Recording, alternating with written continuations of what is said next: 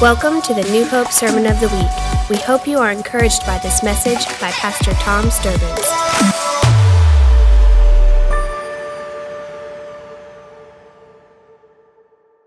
Romans chapter 1, I think the opening verse. Okay, I'm just, t- Bible story time. If I get it wrong, you can blame it on the Holy Spirit and Rhea Marshall, okay? That's it. That's the end of the story right there. I've often made the joke isn't it amazing how the Holy Spirit will bring a scripture to mind and then he can't remember where it is, you know? Um, that'll sink in a little bit more later. Pastor Don, can you identify with that one? oh, Romans chapter 1, I think verse 1 says, Paul, a slave. Um, 1 Corinthians 9, in the middle of a passage where he says, I'm going to be all things to all men. And somewhere in that passage, I think it's 21, 22, somewhere around there, he says, But if it's necessary, I'm, I'm, I am free, but I'm a slave to everyone. What on earth is he talking about? I'm no lo- he doesn't know our song, apparently. I'm no longer a slave to fear. By the way, do you see what I'm holding in my? You can't, you can't tell what this is, um, but I'm holding it in my hand so I don't forget. This is your prayer reminder for the week. It's a zip tie. Okay? Now, for the fellow ADD people in the room, you will not hear a word that I say. You'll be staring at this the whole time saying, when's he going to get to the zip tie? Amen. Yeah. Amen. I got that. we'll, tr- we'll try to track. Today is Palm Sunday. Palm Sunday. I'll never forget that uh, I never talk about Palm Sunday, that this story back here in the back of my mind from 30 years ago doesn't come to mind. There was a, a brand new rock band in Fort Myers, Florida, at the church we planted and pastored. Covenant Community Ministry. The lead singer came. The other members of the band uh, went, attended other churches, but it was a Christian rock band. And, and the guy had long blonde hair, and he was the epitome of the surfer dude of the 80s and 90s. I mean, just the, but genuinely so. It wasn't an act. I mean, he was just so laid back, bro. I mean, yeah. Uh, how you doing? Awesome, dude. You know, I mean, he was that guy, and it was it really wasn't fake because it was it was sort of being put off. But they were a band called Olive Carpet, and so uh, yeah, Pastor Buck remembers that story. I've, I've, told them. And so I said, "Hey, man." Um, and, and by the way, I hope and pray they're not listening because what we did at the church was we established a little studio and, and actually had a guy on staff at, at that point that we wanted to launch worship. And so we wanted to do recordings for Christian singers and Christian groups. I had a day when it was a little more difficult. It's not that difficult now. You can do it if you have a laptop computer or a phone, actually, you know but it was more difficult then. So we were, we were doing that. It was a great, really a great ministry. And so this group came in, and, and you know, we couldn't do like whole albums or whatnot, but we two or three songs or one song, whatever. This group comes in, and the guy who was running it, uh, uh, his name was Bob Inkenbrand, a brilliant, absolutely brilliant musician and, and technician. Oh, by the way, for you guys on the stage, Jamie, he reminded me a lot of Trevor. He was that, you know, just everything good. But uh, I, I, asked him a few days in, how's it going? He goes, oh, well, and um, he says, it's not entirely awful, awful. And I said, okay, good. So uh, it was sort of that thing. So I, they were back there and they were all into their, you know, driving metal worship, Christian stuff, you know. And uh, it was always, when listening to them, it was a little more work for me to sort of get into the throne room via that medium than another. Maybe some of you can identify, maybe not. I mean, Maybe we have old headbangers here that, you know, Mitch, yes, rock on, dude. Um, so I said, hey, man, where, where, where, did you get the name Olive Carpet? I said, uh, it sounds pretty cool. He goes, well, Pastor Tom, you know, bro, it's uh, that day, you know, when Jesus came riding into Jerusalem on a donkey. Yeah, and they put, you know, they threw down olive branches, man. Wasn't that amazing? I said, I said, Yeah. I said, But um, they were palm branches. And you should have just seen that moment. Hans, you should have seen the look on his face. You know, that moment, the deer in the headlights, like. And I said, They were palm branches, not, not olive branches. He goes, Seriously?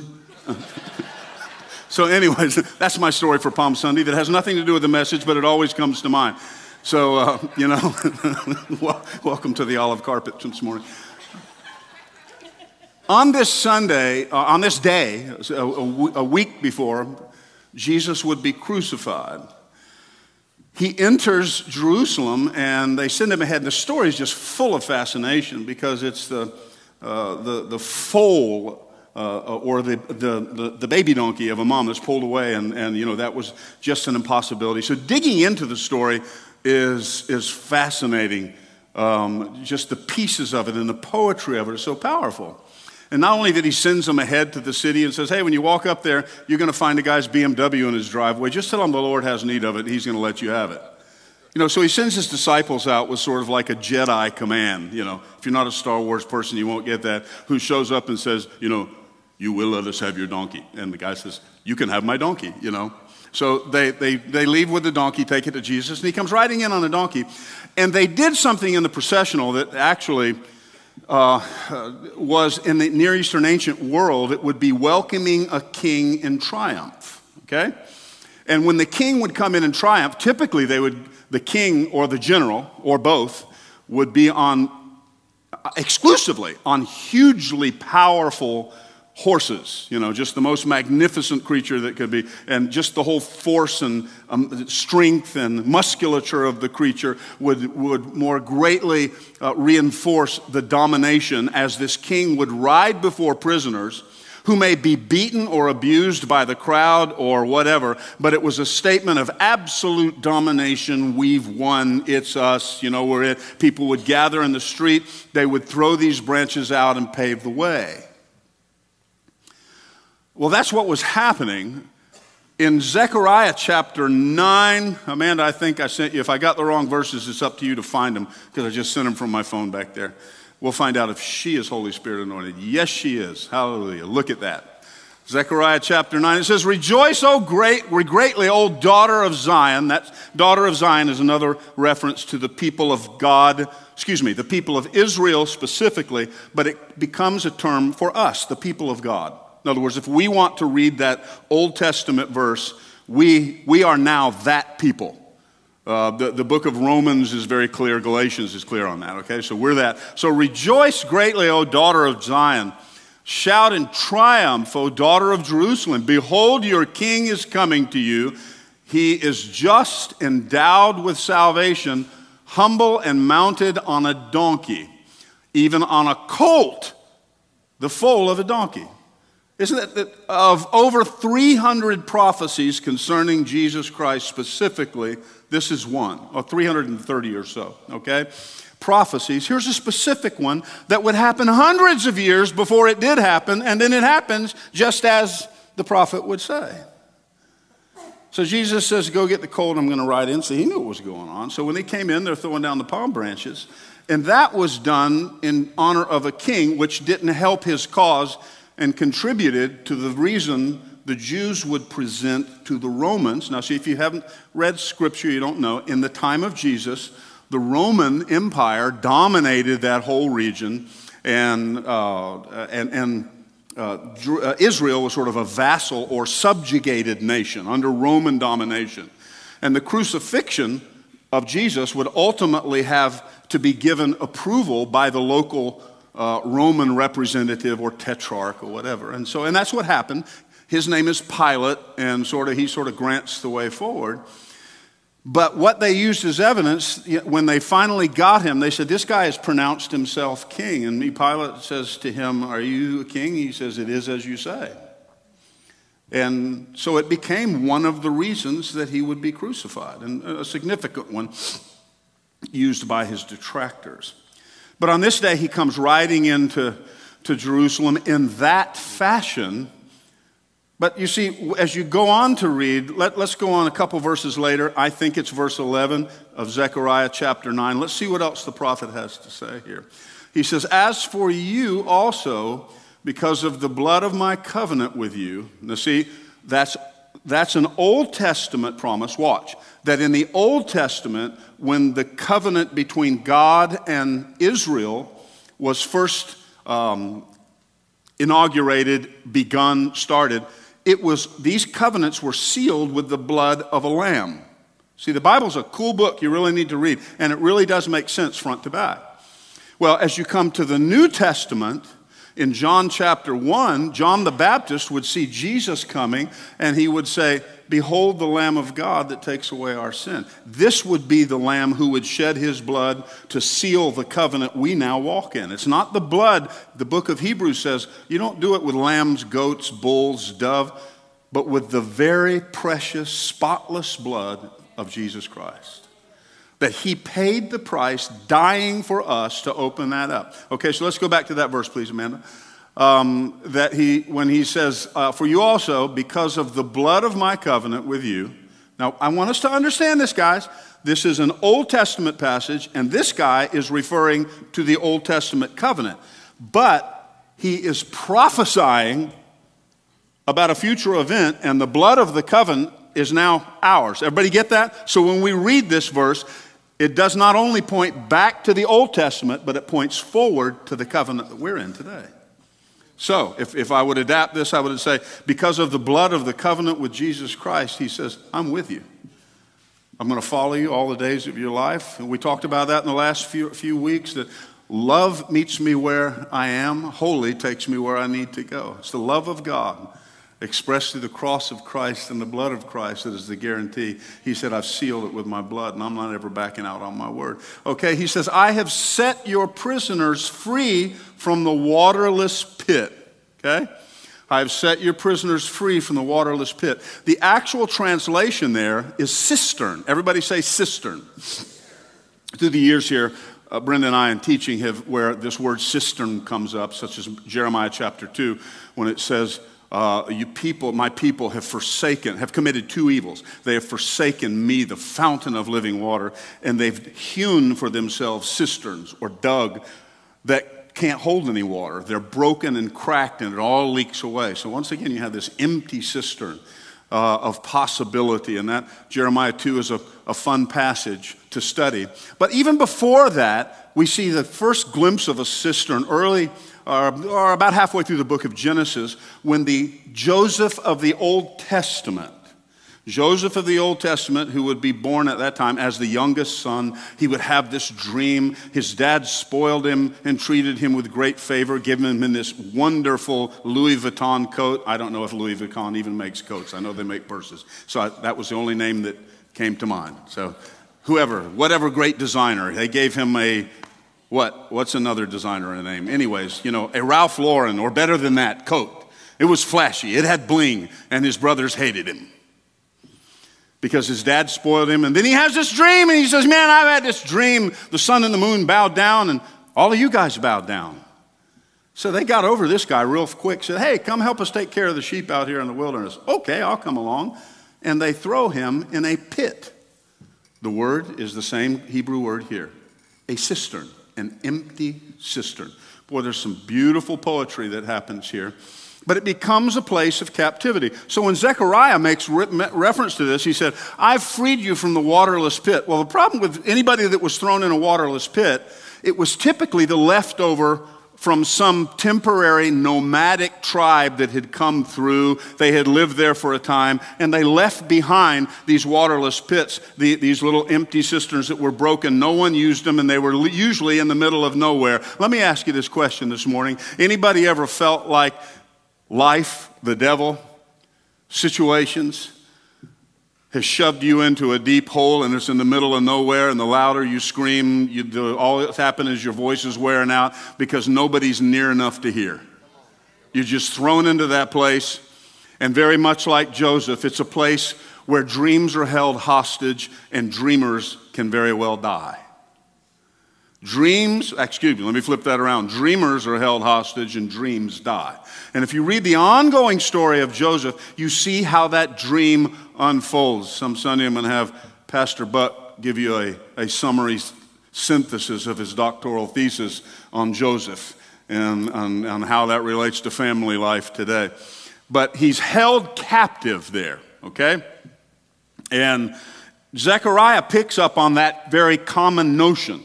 Matter of fact, I, am pretty sure one of the prophets were thrown into an old cistern as well. But watch this. When he says, let's go back to that verse, please, Amanda. He said, I've set you free from the waterless pit. That was otherwise a place of imprisonment. Okay, let's keep going.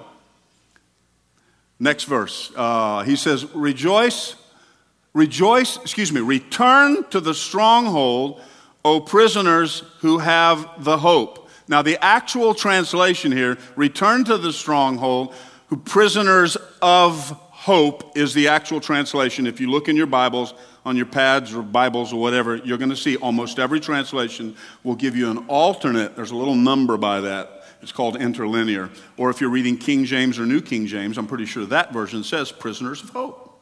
Prisoners of hope. You can't read right by this and miss it. It's very subtle. He said, This very day I am declaring that I will restore double to you. You see, this king comes riding in this was the typical processional that would happen, that you see happening with Jesus. And this verse is not far from it. Matter of fact, if you go to 2 Kings toward the close of it, you will see the phrase, and the captivity was, they led them captive, they led them captive, they led them captive, they led captive. Anybody here, don't raise your hand, anybody here ever felt like you're in a moment, and maybe in minority today, when you're absolutely being led places you don't want to go, think of in prison. Think of being a prisoner, everything about it. You have no choice in the outcome. You're led places you don't want to go. You're given stuff to eat that you don't like. And you're put in a place, a living environment that is absolutely not what you expected out of life and the world. This phrase is so absolutely compelling that he said, Return to the stronghold, O prisoners of hope. And there's an implication there that is very, very powerful in, uh, that I want us to get. Now, I want us to get the idea of this parade led by a conquering king. And, I, and I'm just going to have to tell you the Bible story. I can't go to the reference in places like Peter and Luke, the parables, and build the case for this. But um, Amanda, Colossians uh, 2, verse 15, please. And then after that, we're going to go to Ephesians 4, verse 7, I think, as well. We'll see. Colossians 2, when he had uh, disarmed, this is mid text, go home and read the whole chapter. When he had disarmed the rulers and authorities, he made a public display of them. That language everyone would have understood. He put them on display like a conquering king. But Jesus said he made a public display of them, having triumphed over them through him. Through him is Jesus and God working in tandem. He said, after the resurrection. Now, watch what happens. And, I'm, and matter of fact, this week is so full. And Brenda, don't let me forget that we have some celebration to do at the close about this coming week. Okay, now back to the regularly scheduled program. Watch here, okay? That when uh, uh, this, this, these people would be led in and triumph captivity, Jesus is picking up that language. Look with me, if you would, at Ephesians chapter 4 and I think the psalm that's being referenced here is, for those of you who take notes, is Psalm 68 and 15, 16, 18, somewhere around there. Psalm 68. So they're pointing back to a reference in the Old Testament, this language. But I want to, I, started at verse 7 on purpose because it's in, in the previous imprisonment narrative, peace and hope are referenced, grace is referenced here. But to each one of us, Grace was given according to the measure of Christ's gift. Watch verse 8. Therefore, it says, he's quoting, this he's quoting the Psalms. When he ascended on high, he led cap- captive a host of captives and he gave gifts to men. He ascended on high, uh, and here, no, go, go on ahead, Amanda, thank you. And now, this expression, he ascended, by the way, that's not my parentheses, that's in the translation of Scripture. Now, this expression, he ascended, what does it mean except that he also descended into the lower parts of the earth? Now, I don't, this is going to be little fascination splinter that gets you. Go home and, and Google it. There's a, a, a, a, philosophy or doctrine or theology that said Jesus descended, and there was this place referred to as paradise where the righteous dead had been held captive. That Jesus went there, according to Peter, if, you, if that's the doctrinal thread, and he made a pronouncement, and it doesn't say what it was, made a pronouncement, and then he led them out. That combined with John chapter 20, pretty sure, Again, I'm telling you a Bible story that I wasn't quite prepared for. John chapter 20, which we'll look at next Sunday for Easter, Mary Magdalene in the garden, morning of resurrection. At this point in the particular story I'm picking up, Jesus called Mary's name. Mary recognizes Jesus as being risen from uh, the dead. It's incomprehensible. She falls at his feet and she grabs his feet. And he, he says in the Greek language is let, let quit, it says quit touching me, but it's actually let go of me. He says, let go of me. Go tell my brothers that I'm going to their father and my father. Now, in the other gospel narratives, push the pause button on that, on resurrection morning, it records the fact that the dead were seen walking around. What's up with that? Again, endless debate on that. Here's Tom's synthesis of that. Resurrection morning, stone pops back out of the way. I love that. Jesus is resurrected from the dead. He's in the garden. He tells Mary, he says, Tell him I've got a trip to make. I'll be right back. All around, there are these people that were previously dead and they're seen for a moment. Scripture doesn't say they remain, it said they were just seen. It's my belief that they may have just been passing through. You see, because between Friday and Sunday morning, Jesus said, I- am I'm going to make a trip someplace. Psalm 68 and Ephesians says that he led captivity captive. Beloved, please hear me. Jesus didn't come to set us free from the prison, he came to take it over. Now, see, you say, well, I don't want to be a prisoner. Yeah, you do. You see, because the words introduced in these little passages are hope, peace, and grace. How many would love for somebody to show up and say, look, I'm taking you prisoner. Or where are you taking me prisoner? I've been taken prisoner on some birthdays and anniversary by my wife to a restaurant or some plan or some surprise that she has figured out. And I'm, where are we going? I'm not going to tell you. Well, I want to know. I'm not one of those kind of guys. Can you tell me where you're going? No. Well, see, mixed with me is this unresolvable angst. It's filled with, I really need to know where we're going, but I'm really excited that I don't know. Anybody live in that place? See, Jesus shows up and says, I'm taking over the prison. And I'm going to transform it from a prison of grace to a pri- prison of grief to one of grace. I, am I'm, I'm taking it over and I'm going to transform it from a prison of punishment to a place of promise. I've come to take over, and as a matter of fact, what do you say New Hope starts a new TV series? Let's make it up. Um, Prison life, colon, there's no place like hope. I like that. Now, see, in, in all of this this morning, I'm no longer a slave to fear. Easter is still the biggest Sunday that people attend church in the southeastern United States. Uh, I, I take it Christmas is the season, but Easter is the day. There are going to be people here that don't normally come to church. I'm believing on Friday night, our first ever Good Friday service, where we come to worship the Lord and break chains and celebrate what happened on the cross, and then Sunday morning celebrate what happened in the resurrection. This week, we're, gonna, we're just going to pray and believe. Father, we want to br- see a breakthrough week in ways that we can't even manage. We were asking you to become. I love it. You know, when they came in and the children said, Hosanna, and they were filled with wonder, I, I, I, just saw two W words here. How many are ready for the warden of wonder to take over your prison? Come on. See, that's what's going on is when Paul said, I'm still a slave, I'm just a slave to him. And boy, are you going to like the prison. He's decorated it with things you can't possibly imagine. And so, early this morning, I created a potential exit, and I had no idea. And I said, Father, I, am praying on the way here, Lord. I had a sermon prepared that this is the second time I've tried to preach that amazing sermon. And I said, Holy Spirit, just, just direct. And so I come walking into that song. I heard the first one. I heard Brenda's exhortation back there. And I'm no longer a slave to fear. And in between those lines, when she paused, God says, Are you hearing me, boy? I said, Yes, sir. Got it. I called Jose. Jose, run over to tool time real fast. I need zip ties. Well, you know, Pastor, are we going to fix something? Something broke? Yeah, but not what you think. And these are used today as handcuffs. Hey, Sean, I want you to do me a favor.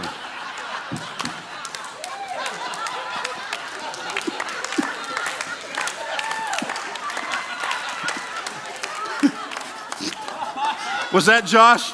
Yeah, there we go.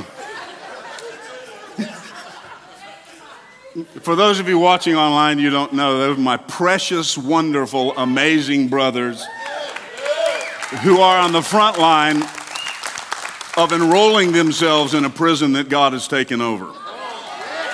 Hallelujah. so I said, zip ties, they're used for handcuffs. And Josh says, I'm like, I know that. I know, yeah. Yep. I can tell you that. Still got the marks right here, you know. Yeah. Okay, Josh. Almost. I want you to. I got another one for you. No, you don't need two, but that, that, he goes, oh. and, and, and I got a zip tie for everybody. You can do this. You can just barely put it there or clip it around your mirror where every day you get in, on your car, every day you get in your car, you can clip it around the doorknob where every time you reach leaving your house this week, you've got to reach and grab it and see that thing and think about it. Or if you want to be brave, you can put it on your wrist, just don't pull it too tight. And then blame it on New Hope, okay?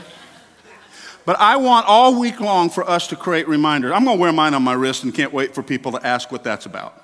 Matter of fact, I'll probably put two or three, and somebody somewhere, a server, all week, uh, are going to ask me, what's the zip ties about? I'm glad you asked. Our church has done this stupid thing. You see, I'm a prisoner of Him. But I'm not a prisoner of punishment, I'm a prisoner of peace and promise. I'm not a prisoner of grief and brokenness, but I'm a prisoner of grace. I'm not a prisoner of devastation, I'm a prisoner of hope. God's word says so. You see, because he said, I'm going to begin on Palm Sunday. He said, Well, the procession's going to start here on earth, headed to the temple, but it's going to end the day after the resurrection, or the day of the resurrection on the morning I'm going to take captivity captive. I'm not just taking the captives from the captivity, I'm taking over the place. I'm going to create a brand new spin. It, leave it up to God who can redeem being a prisoner. How does that become a good scenario? And yet Paul says, I rejoice that I am a slave of the Most High God. You should see the benefits of living in this house. Anybody get what I'm talking about? I want us to do that this week. I want us to come to Good Friday. I want you to make plans to be here for powerful prayer, worship, and deliverance. I want you to just be ready for Sunday morning. I want you to put these little things uh, uh on your wrist or wherever and say, I just want to tell somebody this week, I'm a prisoner of hope. Will you join me in my prison? You see, even when Jesus came to the planet in John chapter 3, he uses language, uh, the, the Stockholm syndrome type stuff. Isn't it amazing how people of brokenness can become so acclimated to their prison. By the way, it's an old phrase that came, I think, when was the Stockholm event in the 70s, when there was an event where they took a bunch of people hostage in captivity in Stockholm. They were there for a long time, and over that time, the prisoners actually gained an affinity for their captors because they lived with them. It was this weird, broken thing where they actually, in some senses, developed relationships and, and, and a sympathy for their captors. Jesus shows up in John chapter 3 and he says, The problem is humanity has lived in darkness so long. When I open the door, when I switch on the light, they run like cockroaches in the middle of the night and scurry for dark. He said, They just have a love affair with darkness. I told Brenda this week, I said, The weight of the gospel, which I told you a couple of weeks ago, just crushing me. In my lifetime, I've never seen a moment when hands of hope that are extended to help humanity are translated into hands that would harm and demean. Where the, where the hands of hope that are extended, where you're, where you're judgmental, you're, you're, you're just haters, you're bashers, you're this, you're that. And I thought, oh my goodness.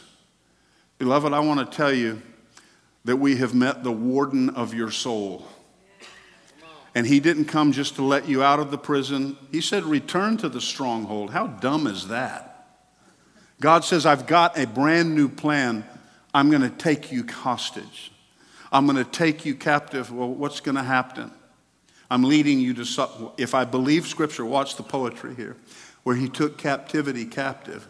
He said, I'm going to lead you to solitary confinement. It's called the throne room of God, Hebrews chapter 4 where I'm going to lead you right in where you can boldly walk into the throne of grace and receive mercy and grace to help you in your time of need. Watch this, beloved. You get to Revelation chapter 4, and the whole prison motif this morning is just exploding in my brain because we're born into this world thinking we're just another number. You go to prison and you're a number. That's all you are is a number. They may know, refer to you through some nickname, but you're primarily a number. Do you understand that the warden of my soul, according to Hebrews chapter 8, 9, and Revelation chapter 5, he said, You're no longer a number. He said, I know your name. And as a matter of fact, it's dear enough to me. I have my own book called the Lamb's Book, and I wrote your name down in it. You're not just another face in the crowd. You're a person of promise. You're a soul for whom I died. You're a person that is to be a recipient of the full possibility of all that my death might otherwise bring to your life. I'm going to introduce you to a prison that you've never experienced. How many know that's the dumbest thing to flip on its head? Turn to the person next to you, next to you and say, You ready for your zip tie? Come on. Thank you for joining us for the New Hope Sermon of the Week. For more information about this podcast or other resources, visit newhopeonline.com.